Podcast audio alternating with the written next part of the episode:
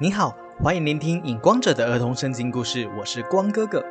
今天要讲的是《约书亚记》第三章第二节到第四章第二十四节。约旦河，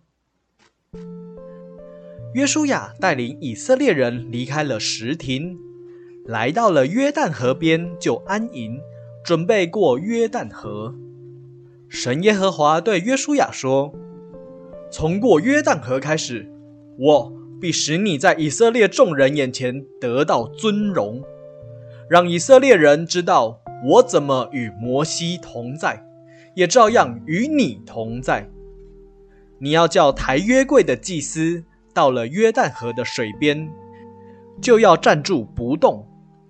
我必使从上往下流的水停止，也就是流向死海的水全部断绝。就像出埃及的时候，我在你们面前把红海分开一样。约书亚就吩咐祭司说：“你们要抬起约柜，在百姓面前走，到了约旦河的水边，就要站立不动。”约书亚又对以色列众百姓说：“你们要跟着祭司所抬的约柜走，要离约柜六百公尺，不可以太靠近约柜。”今日耶和华你们的神必在你们中间行神机骑士。于是祭司抬着约柜走在前面，以色列众百姓跟在后面。那一天是正月初十日，那个时候是收割的季节，约旦河的水是涨过两岸的。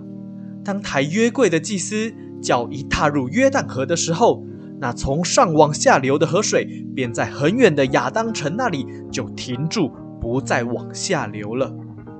约书亚对以色列众百姓说：“看哪，耶和华你们的神使约旦河的水干了，就像从前出埃及的时候把红海分开一样。耶和华你们的神已经把迦南全地交在你们手中了，过河去吧。从那一天开始。”神耶和华使约书亚在以色列人眼前尊大，在约书亚以后的日子里，百姓都非常的敬畏他，就像从前敬畏神的仆人摩西一样。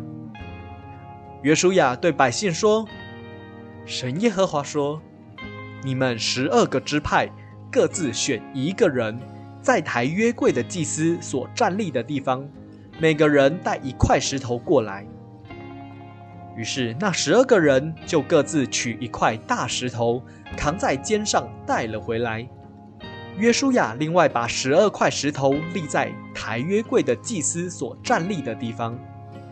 神耶和华对约书亚说：“你吩咐抬约柜的祭司从约旦河里上来吧。”当抬约柜的祭司从约旦河里上来，脚掌刚落在岸上的时候，约旦河的水就从上往下流，像还没过河前一样涨过两岸。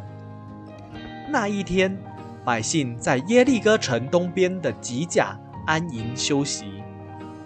约书亚就把十二支派所扛回来的十二块石头立在吉甲这个地方。